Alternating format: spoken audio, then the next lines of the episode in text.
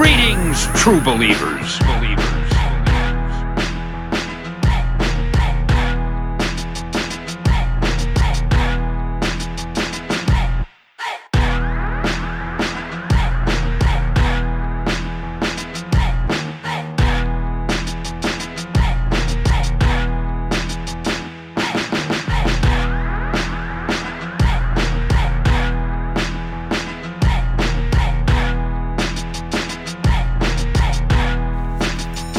Ladies and gentlemen, and nerds of all ages, you are tuned in to Views from the Back of the Class.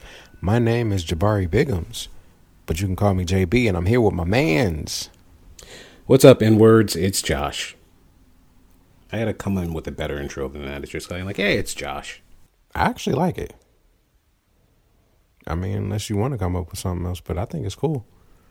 It's so much more than just Josh, you know. Indeed. Eh, anyway, Your father to I'm not be. What? That's getting cut. so last week, I know it wasn't exactly a cliffhanger, right? But uh, the conversation kind of steered us toward what is kind of top of mind in this in this nerd culture thing, man. Everything going to streaming, and uh, we said we were coming back with that, and that's exactly what we wanted to do this week. So it's all about the streaming wars and you know things are heating up and and stuff is changing man we want to see you know how that's going to affect these things that we know and love is all change good change It depends on who's in charge of that change. If it's somebody like DC, no. If it's like Marvel, meh, probably. it's questionable right all of it Yeah. all of it is questionable in my opinion but before we get to that we got to talk about the announcement for the upcoming Flash movie, or I guess the DCEU in general. So uh, Batfleck is out apparently. So he's going to do the Snyder cut, and then he's gone. And in comes Michael Keaton. So it's been announced that Michael Keaton will be the Batman in the upcoming DCEU. Which leads me to ask the question: Well, what the heck is going on with this Robert Pattinson film? like, what, what is happening here? This is called uh, flinging stuff at the wall and seeing what sticks. I think that's Yeah. what uh, everyone at at the WB and the DC, the joint operations there, they're like on on a Zoom, and you have all these tiles across the thing, and people are just like saying crap, and whoever shouts the loudest, I think, is uh is what's getting heard. Not that I'm, you know, the news about Michael Keaton is good. It's kind of natural. It's like coming back to it after kicking, you know, all his off thirty. I think thirty. It it was like is 89. so- 89. Would have been 30, 32 years. Yeah, geez.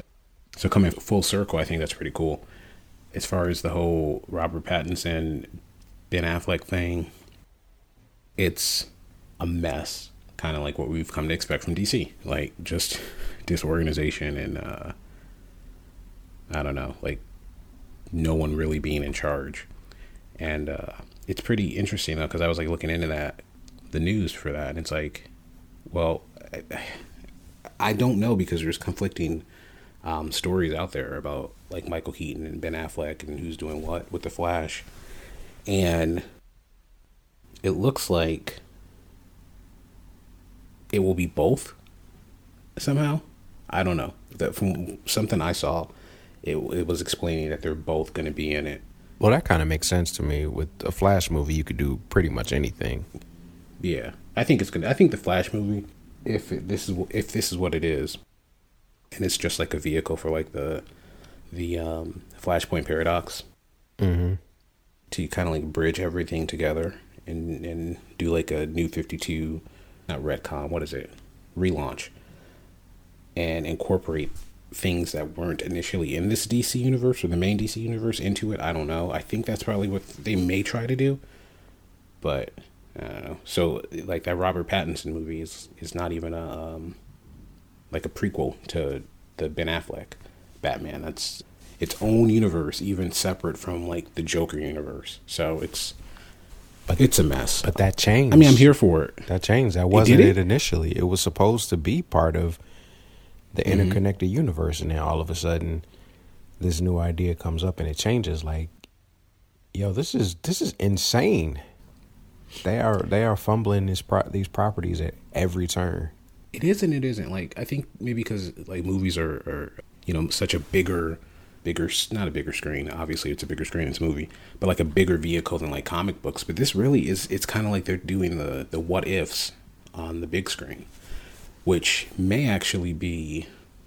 You you know, hindsight's twenty twenty, so it may actually be either a really, really stupid thing like we think, or it could be like a really interesting avenue for them to take because it allows you to tell stories with characters that people like um, and that you know of course make money but that people love and are drawn to and do things that you'd be you couldn't do in like the main universe or something like that like you can't um, I mean, you could do it but you know you couldn't kill off you know bruce wayne and leave him dead or something like that in, in the main dc universe but you could do it in a standalone so I think it opens up a way uh, different uh, storytelling for them. But do I trust DC to pull that off? I don't. I don't.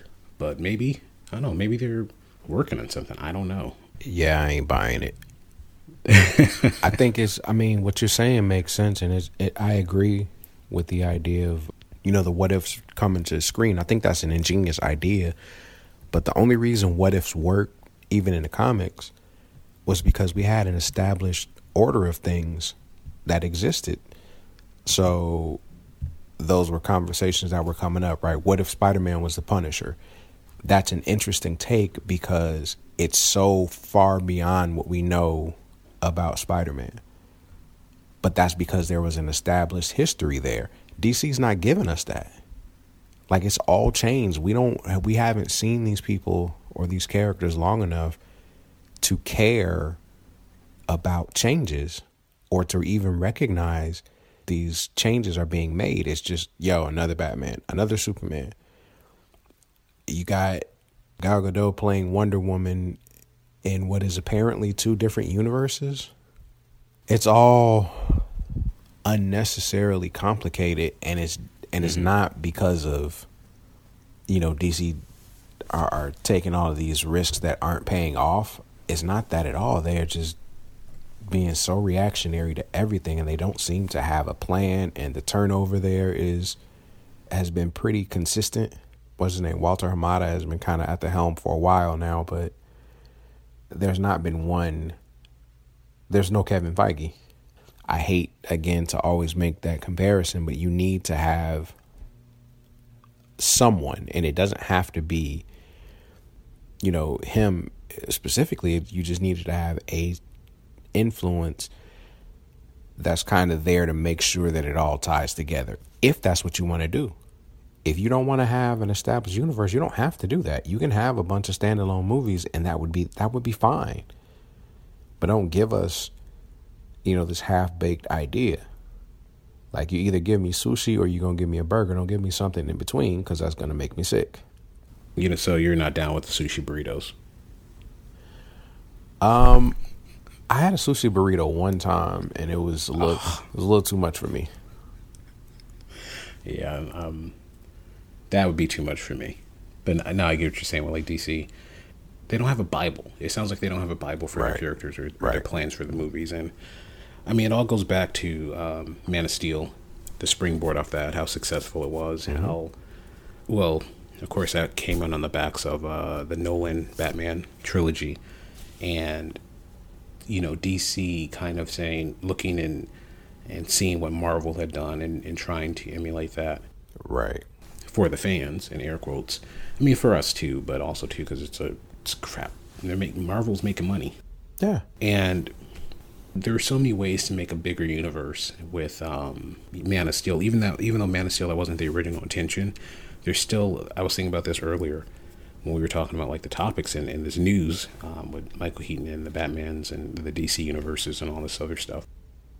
And um, was Man of Steel like a vehicle where you could have actually springboard, you know, this big universe off of it? And you're like, yeah, you, you kind of can. I mean, you already have Superman and the Kryptonians, and I mean, it kind of talks about like we were talking about like in the last episode with like these world altering events, and mm-hmm. you know, it's like well, you need more than like one hero to address something like this. Right. With Superman, you can kind of skate by with that, and you can say uh, the other heroes on Earth were preoccupied doing other things, like they showed in Batman uh, v Superman.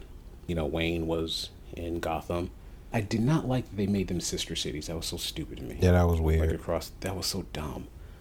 Anyway, showing him being in, in Gotham City and being tied down, trying to do what he can while he was there.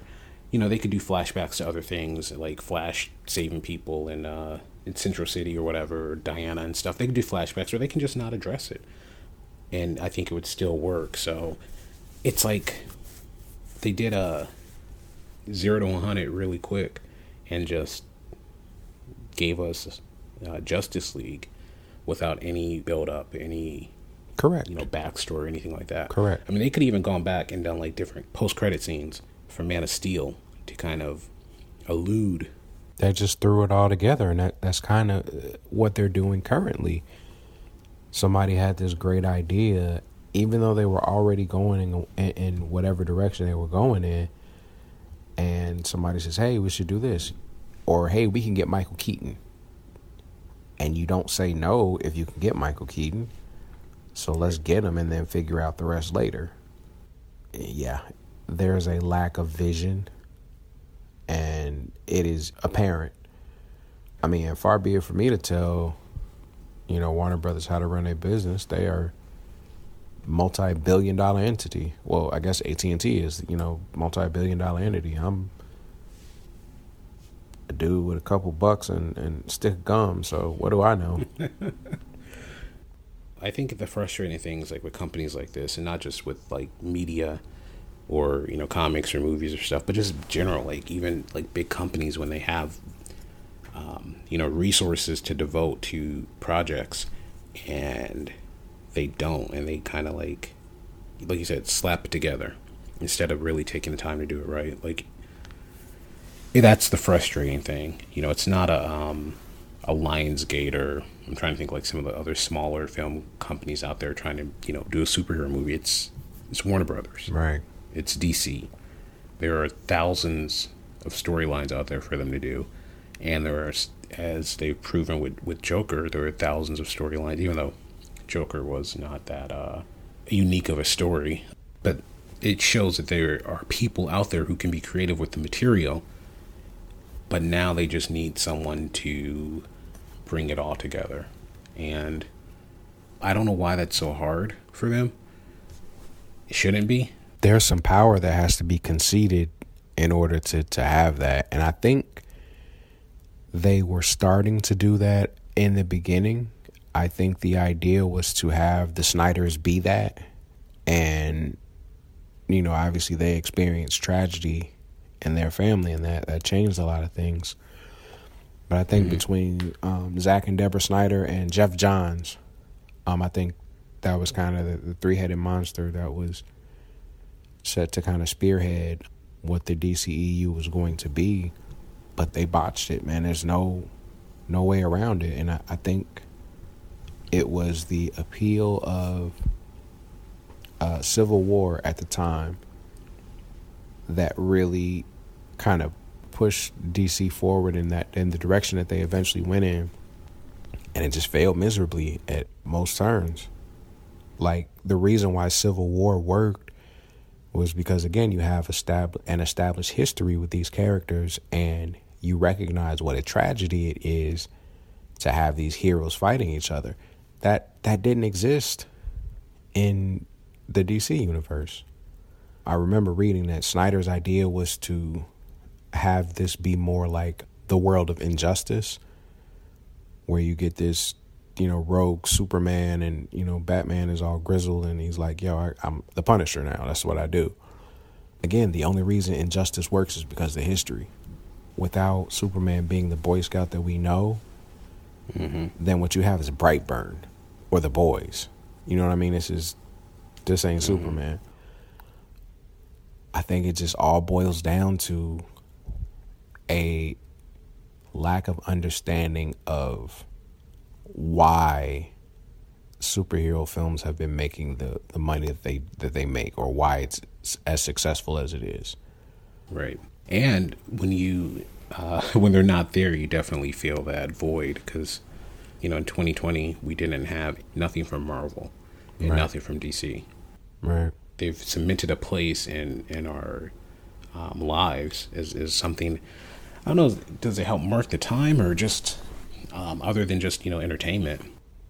But there's there's some impact into us that we have that we go and enjoy, that we're still watching them, and you know I guess not to go back and recreate the wheel or anything like that, but it, it's like when you look back at um, the time period between Man of Steel and um, what what Marvel was doing, that's a great comparison because you're, you're like, yeah, Civil War's going on, and then you have Man of Steel.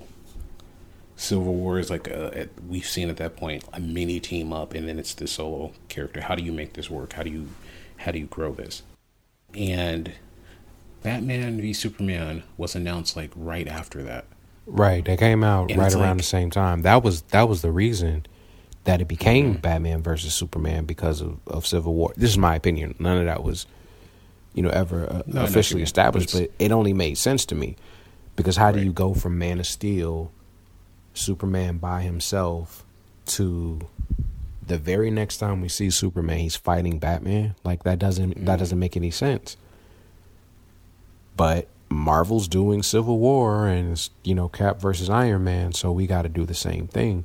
Yeah, and it's like too if you go back to that time too, like when they were announcing Man of Steel, and they're like Christopher Nolan's gonna uh, be a producer on it, but it's not uh, gonna tie into the Batman trilogy that he did or that universe. You Right. know, it's kind of it was gonna be a standalone thing, Right. And then it became this bigger thing. It's like, oh yeah, we are bringing Batman in, not Christian Bale, but another Batman, and you know, Batman versus Superman. You know, on premise it could have worked, but then again, you like you need a bigger a bigger villain, and then you're going like Doomsday. Let's bring him in. Right.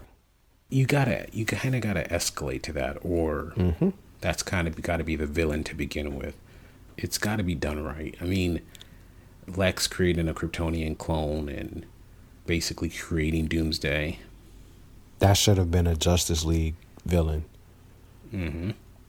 I mean, Superman ultimately is the one that's got to deal with it, right? Because he's the only one with the chops.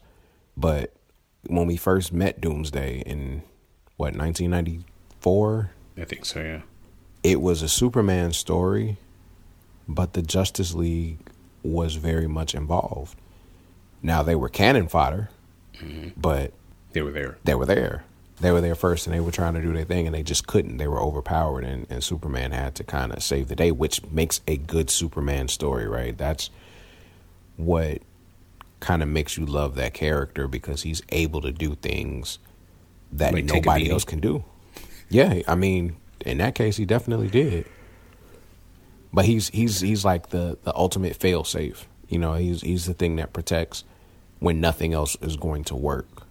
He, he gets to be heroic in that way, and somehow they just didn't fully understand that, and you know they're rushing it at every turn, and they and they they're blowing it. Like Doomsday should have Yeah. been a. They could have redone the death of Superman. You just had Mhm. to wait. You know, give them Exactly. give us a Man of Steel two. You know, get your other solo movies. Get a Justice League. Justice League two could be the death of Superman. Mm-hmm. Now it takes you ten years to get to that, and, and I'm sure what was happening though, was because because the WB could have could they could have released movies like two movies a year, you know, six months apart. That's not gonna people aren't gonna avoid theaters or, go, or avoid going to see that because they're like, oh wait, another another superhero movie? Ah, no. I mean, just just plan it out. Do it like a sixteen or eighteen month plan and release them every six months, and then all of a sudden you've gotten three movies done, and then you can have your big team up within two years. I think that's exactly what the problem was, though, was the fear of the movies failing because they're very expensive to make, and it mm-hmm. is a huge risk. And you know, we've been hearing about the the superhero fatigue and the bubble is going to pop at any point. So that's what it felt like to me. Was Warner Brothers was saying we got to get in before the bubble pops, not realizing that yo, if you just make a good movie, that will prolong the very thing that you're trying to avoid. Like Yeah. you get to push that off by having a quality product, and they just seem to refuse to, or just not know how to give a fan base what they're looking for, Right. and they keep trying to appease, like the Michael Keaton thing. That's dope. Okay, so immediately the brain goes to all right, Batman Beyond. That makes sense. Old grizzled Batman. You know, his body's all broken up, but he's still got a sharp mind, and now he's going to have this protege in this new world that you know Batman Beyond has to navigate. And people love Batman Beyond. The rumor is mm-hmm. though that the field Batman is going to be Barbara Gordon. I don't hate that. I I'll say this really quick. If it is Barbara Gordon, it's going to have to address the whole Oracle situation and her, the killing joke and what happened and her, um, her being paralyzed. I think that bypass that bypasses that, and yes, which I'm okay with because I think it would be interesting to see you know an older Barbara Gordon fighting crime. here's why. I I mean, I'm I'm not against risk taking and, you know, changing things up for the sake of having a creative story. I'm down for that. But it feels to me that putting Barbara Gordon in that role is a way to appease a fan base but not doing again not not understanding what people actually want. They're saying, "Hey, we want more female leads." All right, cool. We gonna go ahead and replace Terry McGinnis with Barbara Gordon, and now you got your female lead. Nah, just give us a dope Batgirl story. Like Right. Barbara Gordon is a really interesting character. The Killing Joke is just one part of it, and and that's a, a brutal thing that took place. But then you get out of that, like you mentioned, Oracle, who is an immensely interesting character. And then from there, you know, in the Batman um, Beyond universe, she's Commissioner Gordon, which is even more interesting. You got three storylines that you will have now completely eliminated because of short sightedness or inability Right. to understand what the fan base actually wants. Yeah, you know, appeasing those SJWs. and and no, that's uh, you're, you're correct. Like it's tongue in cheek in how you're saying it, but I think that's exactly it. We're we're just gonna throw them a bone, but you're not listening to what people want. This is like you know members of Congress wearing kente cloth when people are saying, "Hey, stop killing us." Nah, we can't really do nothing about that, but we gonna go ahead and make this ridiculous gesture and kneel and beg for forgiveness nobody nobody wants that. Nobody's asking for this. This is this is ludicrous. Thoughts and prayers. Thoughts and That's- that's- prayers. That's, all it is. Thoughts and prayers and six hundred bucks. Right. That's a whole other thing, right? Oh man, It's you, you have to you have to understand your audience and deliver to that audience what what it is that they want, not what you think they want or what you want to give them to appease. It ain't gonna work, and we keep seeing it. You know, project after project. You have your diehards, but by and large, people are not loving these projects. So. no, And for the record, I still don't think this Flash movie is ever going to happen. I don't either. And my record of uh, predicting movies not coming out has been pretty untainted. I'm not going to go out officially on record and, and say it's not coming out, but we'll see. I am. I don't think this movie's coming out. I don't think this movie's ever going to get made. the news of, about him coming back is pretty interesting. But like I said, I think what they're gonna do is is try to like bridge the gap and create some sort of paradox or something. And we're gonna get to see a continuation of Tim Burton's Batman universe and this DC EU or whatever this universe is called, the main DC universe, and kind of bridge the gap there too. And I think and I, I know we talked about a little bit earlier, like when we were talking before we were recording or earlier in the day.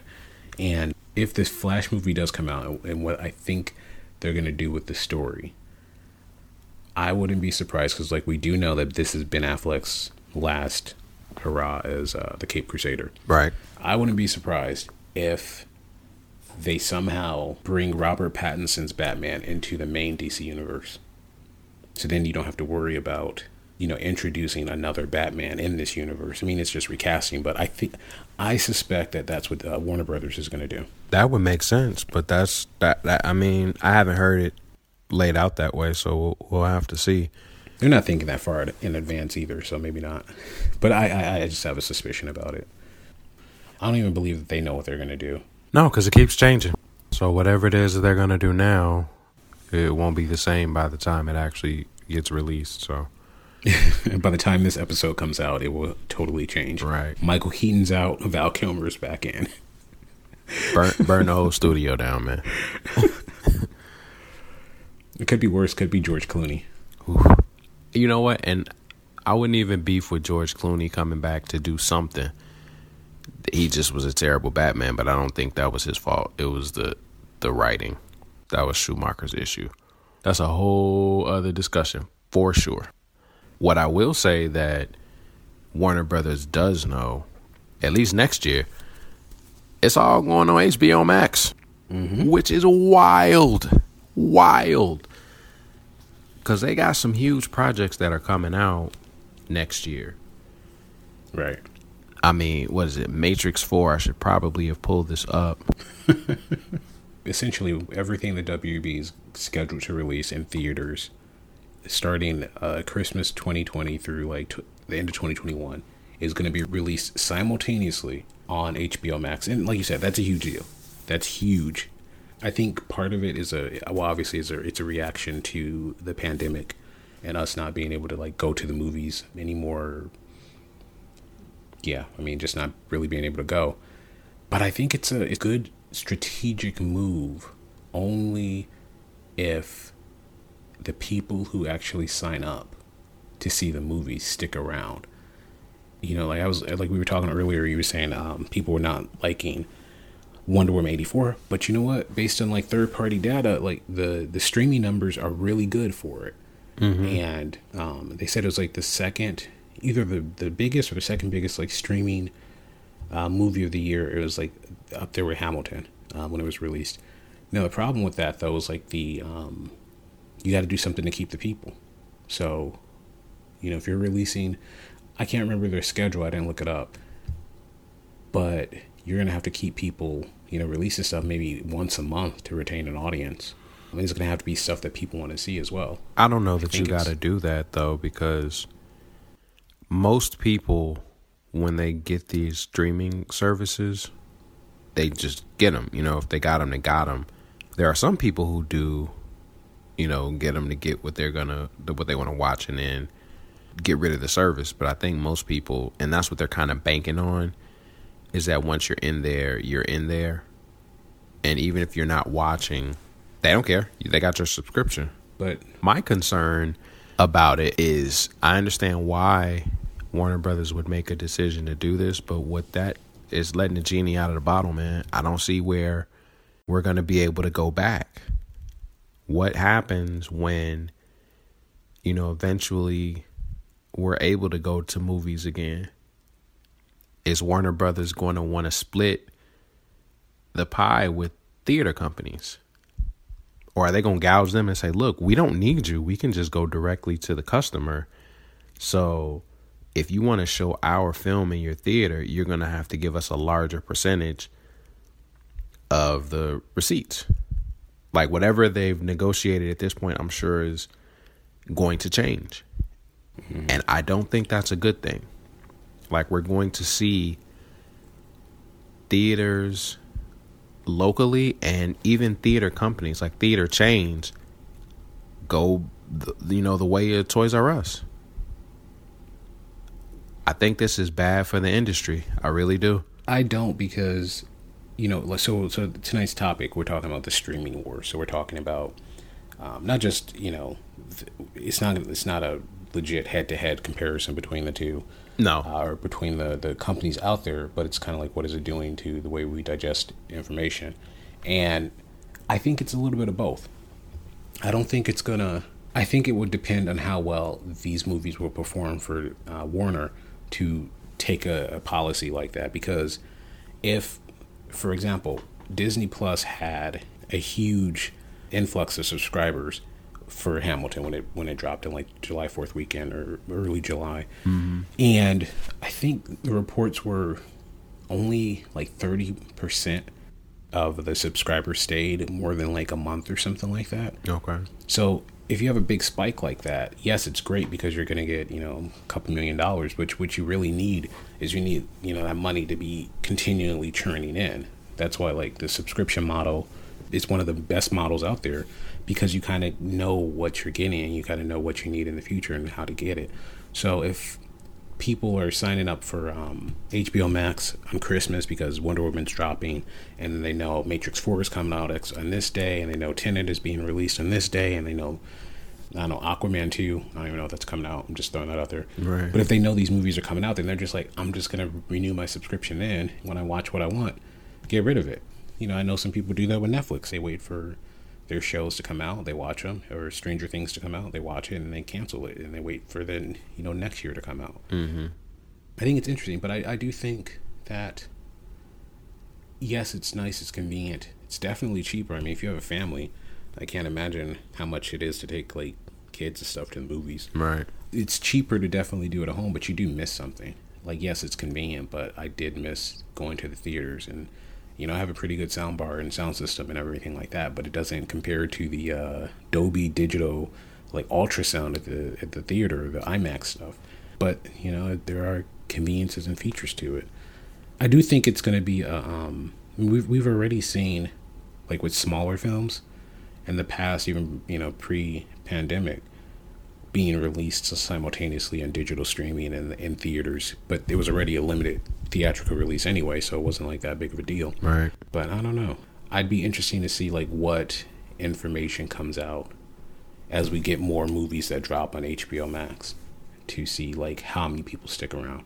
Because honestly, I've had HBO Max for probably since it launched. Like whenever they did um, Watchmen, the mm-hmm. you could watch it for the entire week or something for free and there was an issue like playing it, so I just signed up. And the only reason I've kept it is because I just kept forgetting to cancel it before it renewed. And now the only reason I have it is to get through like these the DC streaming shows. But once I'm through with those, I have no reason to keep it. Mm-hmm. There's no reason for me to keep it. It's not. And I think this is kind of like jumping ahead in the conversation about the streaming wars. But HBO Max is not a must have. It's not something that I feel like you don't you you need the interface is clunky. It's slow. It's it's it horrible to navigate through. Like I hate using HBO Max. I really do. And maybe because I use it on PlayStation, but I've used it on a tablet and stuff too. And I just I hate it. I don't think Warner Brothers can just sit back and put their feet up on the desk and say, "Hey, we got this thing solved already. We don't need you guys." I don't know that that's the route that they're taking to say, "Oh, you know, we don't need you."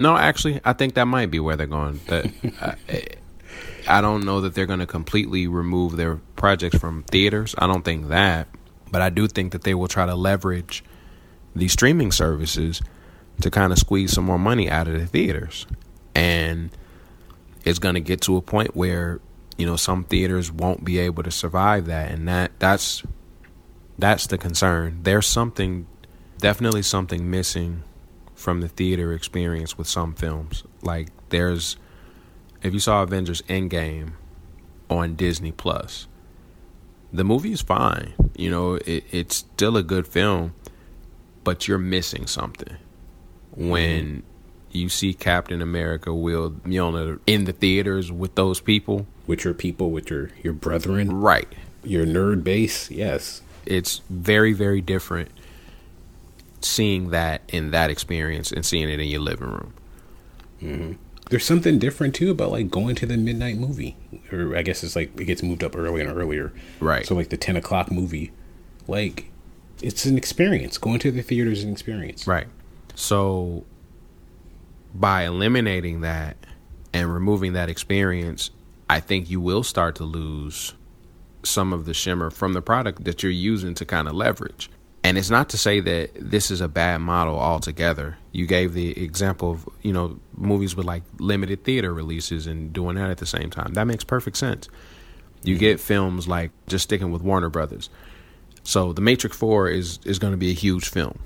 They're also releasing what's it called? Judas and the Black Messiah. Mm-hmm. Not going to have the same type of audience. It's not going to be as large a film. It's not like a tentpole type of project. So that's something that could, you know, benefit from having it in both places. You're gonna have people who that's a film that you can watch at home and you won't necessarily miss the same things because it's not the mm-hmm. not the big blockbuster popcorn film. But there's got to be some sort of a balance here, and I, it's again Warner Brothers being reactionary. I think uh, this is the one time where they're attempting to be forward thinking and they still get it wrong, man. still getting it wrong. We just gonna, you know, announce this. You know, even if those were the plans and saying, all right, look, we're going to plan to release all of our projects both in theaters and on HBO Max. I don't know that they needed to make that an announcement because now you you have the same type of panic that I'm kind of talking about. Like people are scrambling and, and, concerned about, quite frankly, their livelihoods. I'm thinking about a, um, there's a small theater in the town where I live, and um, I mean they've been shut down since forever. Like all like right. you know most businesses and a lot of, of small businesses are, are you know suffering in that way, and and that's just a blow, potentially a death blow to theaters like that. Like I don't see how they're gonna survive if you got people who, with families, they want to see these films, and it's like, all right, well, it's gonna cost me, you know, sixty bucks to take my family out to see this movie.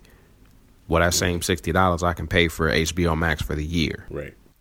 Well, I think too, it's like the good thing that's on the side of like the theaters and stuff, and in the traditional sense, uh, I guess I'll call it the theater experience that makes it sound snobby, but whatever.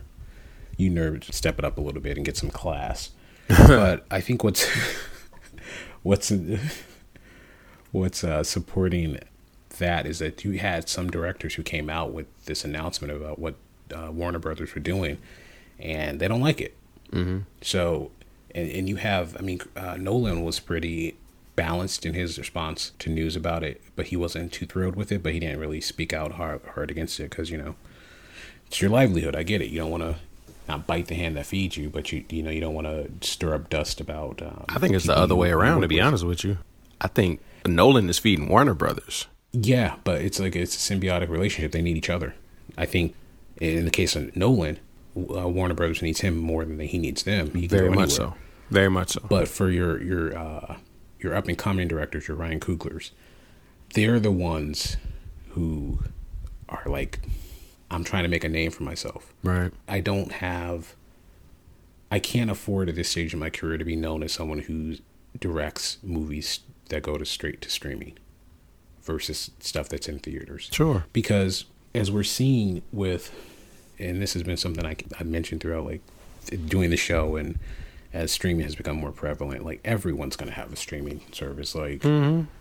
every freaking buddy's going to have one, but they're not all going to survive and you know there's not going to be i don't even know if lionsgate is still around i keep saying them but you know they're not going to have a streaming service because i don't even know what movies they've done or anything like that. So there are only so many options out there and if you're trying to make a name for yourself i don't think you're you're going to want to go the streaming only route. Right. So that's going to be less incentive to work on a on a project backed by warner because if they choose to in the future just be like you know what? Screw theaters. We're only going to do a uh, 30 or you know limited theater release for all our pictures, and then it's going to be on, on on HBO Max, and you can watch it there. I think that'll turn off a lot of people in the industry. And two, even with uh, Wonder Woman, it's only streaming for like 31 days.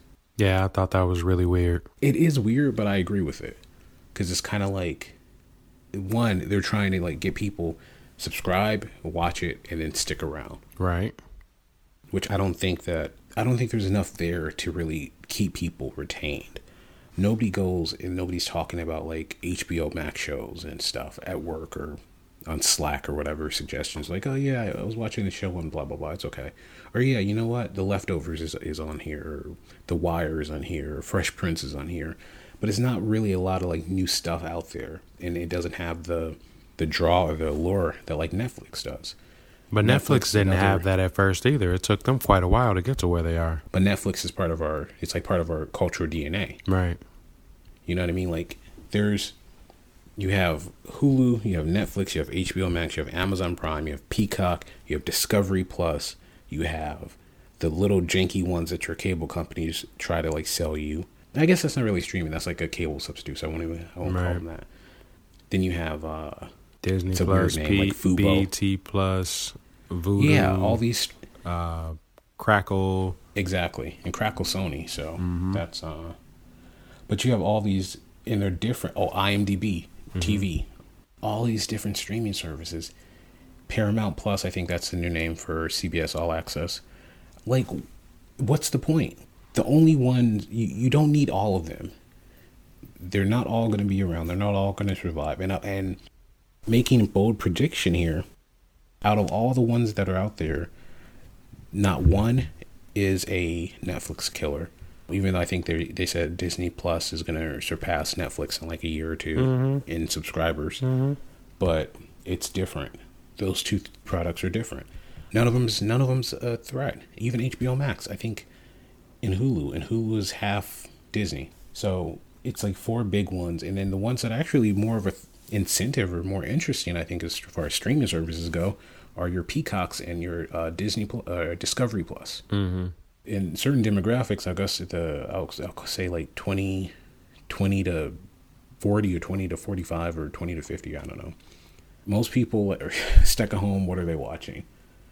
HGTV, Shark Week, Discovery Channel, Right. Food Network, and and like those are the big things. Those are the big draw, like in certain demographics. But that's because it's That's- free. Are you going to pay for those same things? Like, are you going to pay ten bucks a month or fifteen bucks a month to watch Chopped? Probably If- not. So we'll, we go through phases. Like if we're not watching like shows on like Netflix or anything like that, or episodes of Bob's Burgers on the DVR, we're just watching Chopped, or we're watching like we just have like HGTV on or something like that, Right. Um, just for like noise sometimes. So if I ever, and I'm a I'm a cord cutter already. I don't. I'm pretty sure we talked about on the show before. I'm a cord cutter. Right now we have YouTube TV. Before that we had PlayStation Vue. Out of those channels, I watch MTV for ridiculousness, and yeah, HGTV, Food Network, and and uh, I guess Science for, for the old episodes of MythBusters. So if I can get all that like for ten bucks a month, I mean YouTube TV's not breaking the bank, but that's money I could do something else with. So it's an incentive for me. And then Peacock is a huge deal too because it's free for the most part. Yeah, but they gotta pay. have, um, yeah, they got like a, a paywall for some of the stuff tier. too. yeah. But and I haven't really have gotten into. Peacock. Oh, okay, so it's like like Hulu then. but with a better catalog and a better interface. Because Hulu's Hulu's interface to me is, is still kind of it's gotten better, but it's still not great. I think Netflix.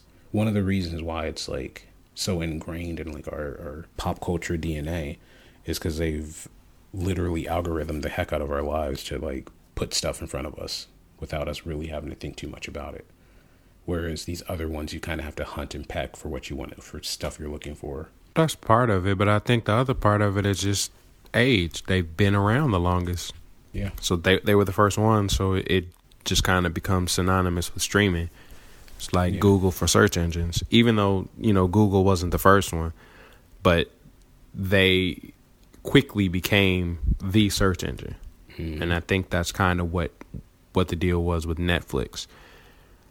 They were not the only streaming streaming that was available. They were the largest, and they eventually became, you know, the streaming service. So they they still kind of hold that space in our consciousness. But these mm-hmm. others are are coming, and I, I I'm I'm glad that you mentioned you know all of the streaming services that are out there because it to me for people who are cord cutting, for instance.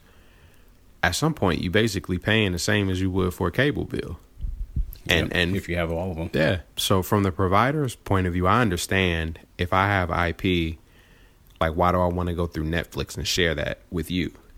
Especially if I have an IP that people want to see. So yeah, come come see me directly. But the problem is, you know, is that is that enough to sustain a whole network? And oftentimes it isn't. Um, and I think that's where the casualties are gonna gonna come from.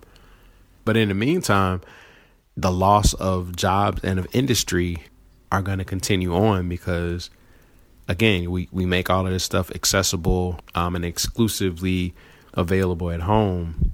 So the other, you know, the other places that we used to go to to do these things no longer exist. I mean, has anybody seen a blockbuster lately? Gone. Blockbuster been gone. Last time I saw it was been gone. Captain Marvel. Right. And I know um there were still other like smaller Family video. family video. That's the one. They're gone now too. Family Video's still around. No, they're gone now. they- they, are gone now. Oh, they are? They're not. 100%? They're not completely gone, but they're going. Like they'll be gone Yeah. by the end of the year. There's a video store by me that's crazy. It's um around the corner, and uh, well, not really around the corner, but driving distance, not far. And it's a small family-owned video store, and it's still up and running. And I'm just kind of like, what? Like, what year is it? When I drive by, like, wait, it's like next to a bike shop. But I just go by, and I'm like, how's this place still around? Right. Who's renting movies? Um, Old people. possibly. But- I think. even- I think it's those. streaming Um, now. yeah, a lot of, a lot of them. Now, my theory behind those small. Never mind. I'm not gonna say that on wax. one thing that will make it more interesting as streaming becomes more popular, right? And even like cable companies have caught on with their own um, versions of cutting the cord uh, in packages, so you can have quote unquote cable. Is the streaming rights to um, a lot of things like that's going to be a bigger deal, and that's why I think, like you said, you know, Netflix being the originator and growing is because they were able to snatch up a lot of the rights Right. for a lot of things Right. To stream, and now you have uh, Warner has their own uh, product, which is a big deal. You know, I'm not saying it, it's not. I just um, what I guess my argument is, uh, or my position is that it's not really a threat to an all-out threat to like a net company like like Netflix, even Disney Plus um, and Hulu combined aren't an all-out threat to a company like Netflix. No, but the combined efforts of everything is enough to make those larger ones a threat to Netflix. Because even is it's not like you know a bunch of Netflix subscribers are going to leave them to go to Disney Plus. Right. But if you get, you know, 6% that do leave Netflix to go to Discovery Plus, and then another 6% leave to go to Peacock mm-hmm. and do this, you know, and it, it just kind of nickels and dimes away to where, you know, your Hulu's or your Disney Plus can overtake them. Yeah. Well, I think something like a Dis- uh, Discovery Plus is more of a threat to cable in itself than like the the, str- the other streaming giants. I think the streaming, the streaming services in general do that. Now, Peacock, Peacock is an interesting one because they have millions of subscribers, but we don't know how many are paying and how many are free. But as some of these things start to fold, like Paramount, if they fail, where do their products go? Are they going to sign it like a, are they going to sign a deal with Amazon? Or are they going to sign a deal with Netflix? It's going to be one or the other. Whoever whoever's If- coming up with the cash could be Apple. Right. It could be, but then again, Apple Apple's entry into the into the market space isn't a threat. It's like it's like phone and computing. Like yes, they Apple has more money than a lot of countries on earth, but it's a small it's a really as far as the the total market share, it's a small percentage of people who use who are using that product. So if it's something's like an Apple exclusive, like the show that's um I think it's called Central Park or something, I want to see it. I'm not getting Apple TV to watch it though. what I think uh, where Apple or a company like that or even Amazon become the threat is you get everybody's looking for that one one thing that sets you over the top. Should I don't know, let's say Sony folds, right? They pack up Crackle and they sell off all their stuff. Or Crunchyroll. And and that's where that? that's where Apple and Amazon become a threat because they got more money than anybody. So Mm-hmm. those companies that are failing, they got the capital to save it, and they can buy them out, and now they have content, and then they become the challengers. I mean, that's kind of how Netflix got in the game. Like you said, they were they were buying up all the rights because they were the only game in town. Mm-hmm. But as they lost those rights, and they began to lose those products because the original owners of the IP are now coming out with their own. That's why there is no, Mm-hmm. But- you know, that's why The Office goes away or Chappelle Show Yeah. used to be on. Well, I guess it got back to Netflix, but Yeah. the He asked for them Boondock stuff like off. that. Yeah, Yeah, no, I get, I, I know what you're saying, but it's like one of those things. It's like you you keep diluting. Maybe because I'm looking at a coffee cup right now, right? So you have a, a, a cup of black coffee, and let's say that that's Netflix. Why I got to be black coffee, has- Josh? If it's not black, it ain't right. No, I'm just kidding. um, you have a cup of black coffee, and let's say that's the the um, market share for streaming. And at one point in time, it's Netflix. That mm-hmm. entire cup represents Netflix. And then as they start losing properties and streaming becomes more popular, and get Hulu comes in, and Disney Plus, and HBO Max, and Paramount, all the other ones come in, add water to that cup of coffee. And all mm-hmm. of a sudden, it gets diluted and it's not strong anymore. Right. And as as companies keep splitting and and trying and breaking out with their own streaming services and all this other stuff, eventually you're going to oversaturate, and you're not going to have anything that's going to be able to stand up. You're not going to be able to drink that cup, and you're not going to be able to sell it, or you're not going to be able to do anything. And all it will be um, a, a wasted, perfectly good cup of coffee. And I think as we as we get more mature in streaming, even though we're we're still not. We're still in the infancy, really, because up until like the last two years, it's been nothing but Netflix running the game. Right. But as as we mature, I think you're going to see a lot of those these companies fold, and you're going to see a lot of them, you know, divvy up, or or somebody's going to swoop in and buy these rights to their properties. I don't think it's going to be. It could be a Hulu, it could be Amazon, but even then, I don't trust.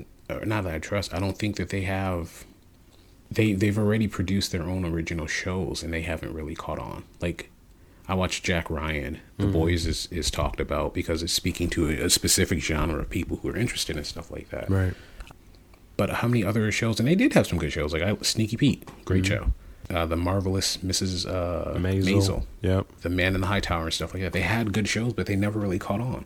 Like at work, back when you can go into the office you know, you, nobody said, "Hey, did you watch The Man in the High Tower yesterday?" or "Oh my goodness, all episodes of The Man in the High Tower dropped." You know, what where are you at? Nobody was talking about them.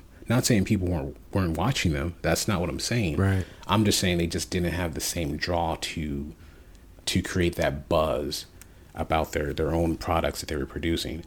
And if uh, Peacock fails and they snatch up The Office and they snatch up the other rights that they have for Psych and all these other shows, is that really going to draw more people? I don't know. I don't think so. I think it's one of the things is it's a mix, and it's going to be I think part of the conversation too because it's layers in is like the original content that they provide or that they offer is kind of what helps to draw people too. But it's also like how does that resonate with us in order to keep us subscribed?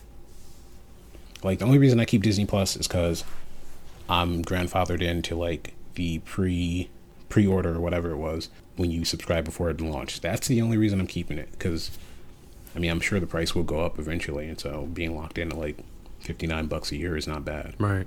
And the other ones, you know, other than like Netflix, I can take or leave to be honest with you, Yeah. and just subscribe when I want to watch something. Fair enough.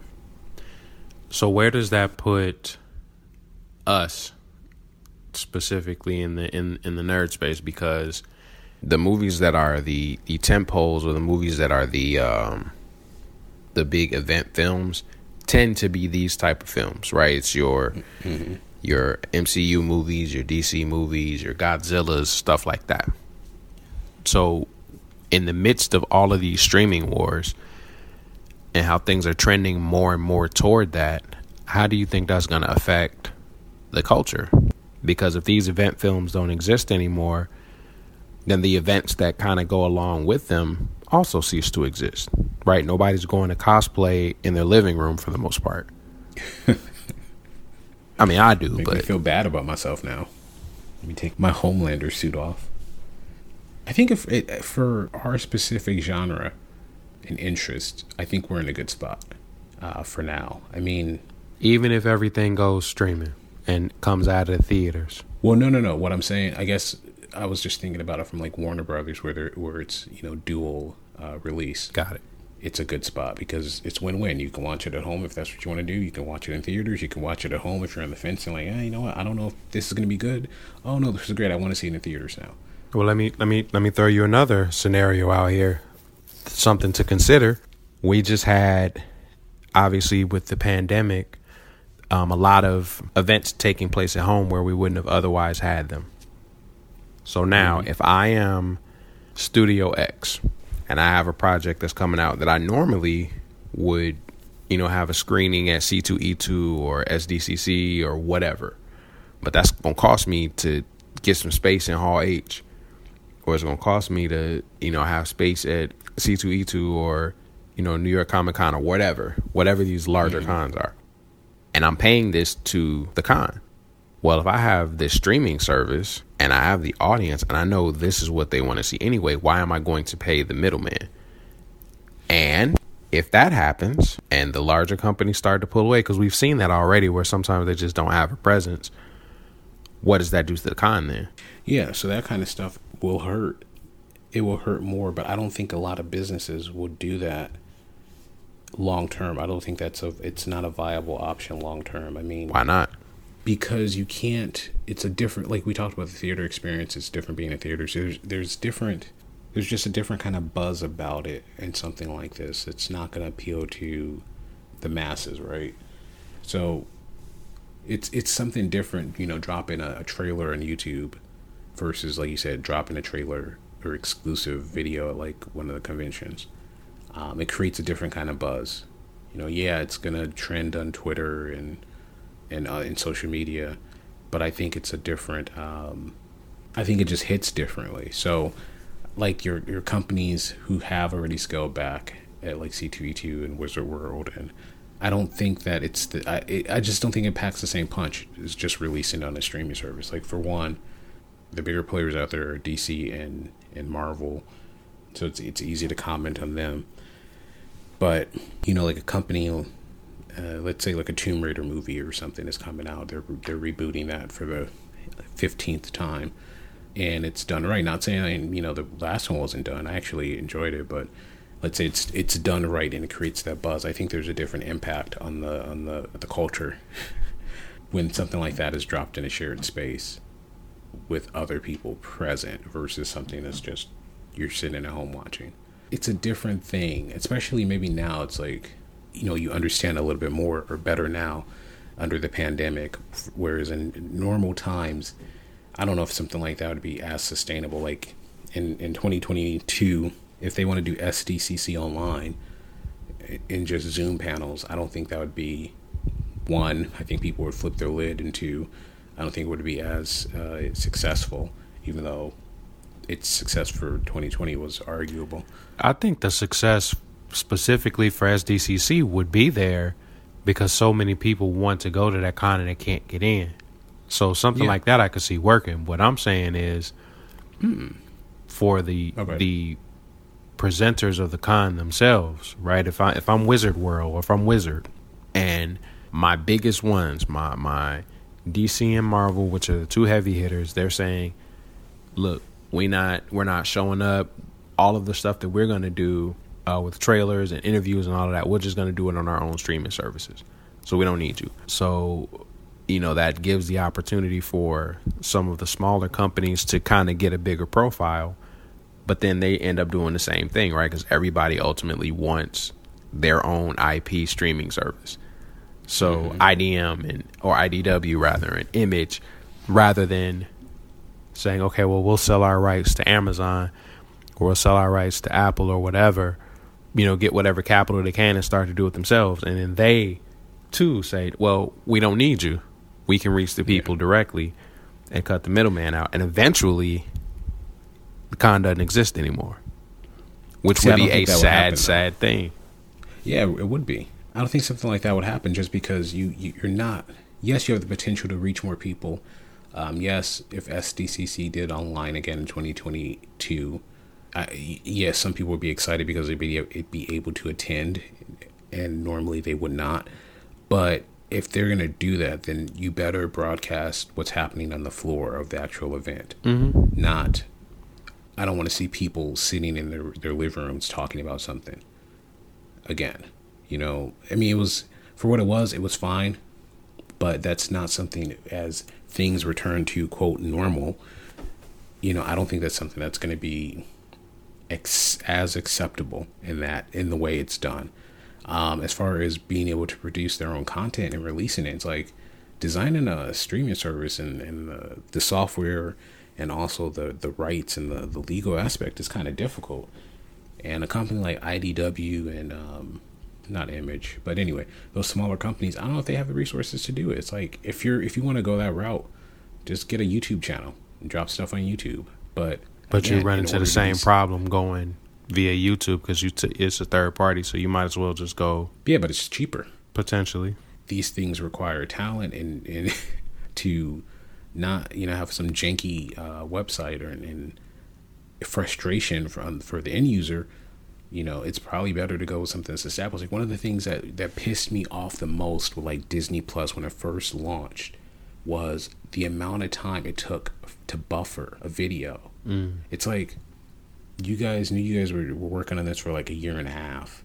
You knew it was going to be big when it launched or something like that, and when uh, you know Endgame or is is available on there or something like that, and you know people are going to watch it. I shouldn't have to see buffering in 2019.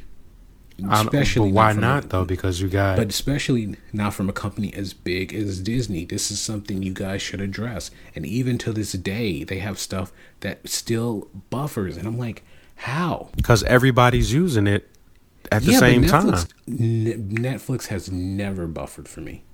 Never. But do they have the same Mm-hmm. level of traffic at the same time uh, as that of a Disney Plus? I don't think they would. I really don't. I do. I think when, when Infinity War dropped on uh, Netflix, I think it was the last one that went on Netflix, right? Infinity War. Yeah, I thought it was Captain Um, Marvel. Was it Captain Marvel? I didn't watch Captain Marvel on Netflix though. Okay, so maybe. Oh, Or did I? I don't remember which one came out first. It was one of those Avengers movies. It would have been Infinity War then. Yeah, it- I don't know how many how many millions of people across the world were, were watching that movie on Netflix and it never buffered. So I mean, it's just those little things, and, and like again, these are like first world problems that things complain about.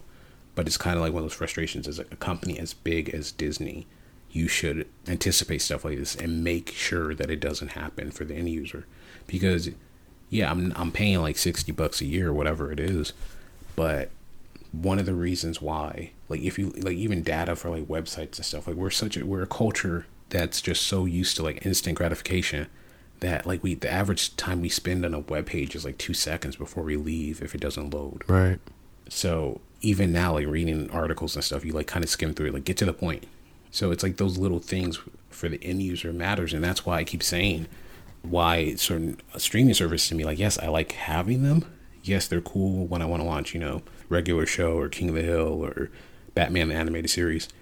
They're nice to have. It's not something that i need to have constant access to because of those little things where it's it it makes me sound spoiled but it's like more of an inconvenience to look to find something to watch on there than to just go to like a Netflix or just turn on YouTube TV. Yeah. Like using HBO Max, and again, this is mostly on the PlayStation, on the PlayStation 4. That app has like crashed. I don't know how many times. I'll be watching something and it's like error with this blah blah blah, and it's like you're too big of a company for something like this to happen, for like a glitch like this to happen. Hmm. Like when Gmail went down. Like, like really, Google, you're you're, you're too big and those are like my little frustrations with with them they all have their different content and as we've seen with um, disney plus but you brought it up about like the shows disney plus releasing on their originals as part of this and and uh, kind of like the uh, warner brothers and disney plus kind of going head to head over warner making a big deal about not charging for the movies they're releasing. Right. those are bigger deals and i think those will play into as streaming you know continues to mature will play into it more. But i'm interested to see you know in like two years where we're at and who's still around. I don't think a lot of them are going to be around. Like amazon owns imdb. Any content that is on imdb will roll up into amazon. But for these other ones when they start shuttering their servers i don't know. Because we've already seen it happen with some of the smaller ones. Like there was one like for I think it was called Shudder. It was like all horror movies and stuff like that that closed, and then it was another one that was like a comedy uh, streaming service, so all comedy shows and original content stuff that failed. So it's just a matter of time before these other ones do, and I think one of the big pieces in staying power is the original content and how that, you know, hits with the masses. Paramount, they have Star Trek Discovery, and I think they're working on a couple others, and they have um, Big Brother After Dark. That's like a big offering for them. But other than that, they don't really have too much. Right. HBO Max. I know they have some original and some exclusives, but right now those things aren't really trending with pop culture. And then Disney Plus, they out of the three, the Hulu's and stuff, because I mean Hulu has a deal with FX, which is kind of a big deal, but Disney Plus is the only one who's really has is rolling out and showing like this is what's going to hit in the next year year or two. Right. They're not playing around either. No, not at all. And I hate that we're just now getting to that at this point in the conversation because it's it's that's huge. Mm-hmm. But as we said last week before we even got to this point, it's this is a big this is a big thing. So we gonna we're gonna pause it now and we gonna we gonna break it out again. Man, Disney is not playing at all. No, not like. Warner Brothers has a pretty impressive lineup, but Disney's going going for the throat. So Disney. That's how you retain people with, with what Disney's doing. right, Even then, only slightly. I think it's more than than we're giving them credit for. But the question actually remains is what you guys think. So let us know. We always want to hear from you guys. As as Josh has said many a times, we love hearing from you guys. So remember to rate us, review us. That really does help continue to grow. And we're able to reach even more folk and build this little corner of these internet streets of ours. And you guys know where to find us on Instagram. We're at views from the back of the class underscore pod. On Twitter, we're at the other N word.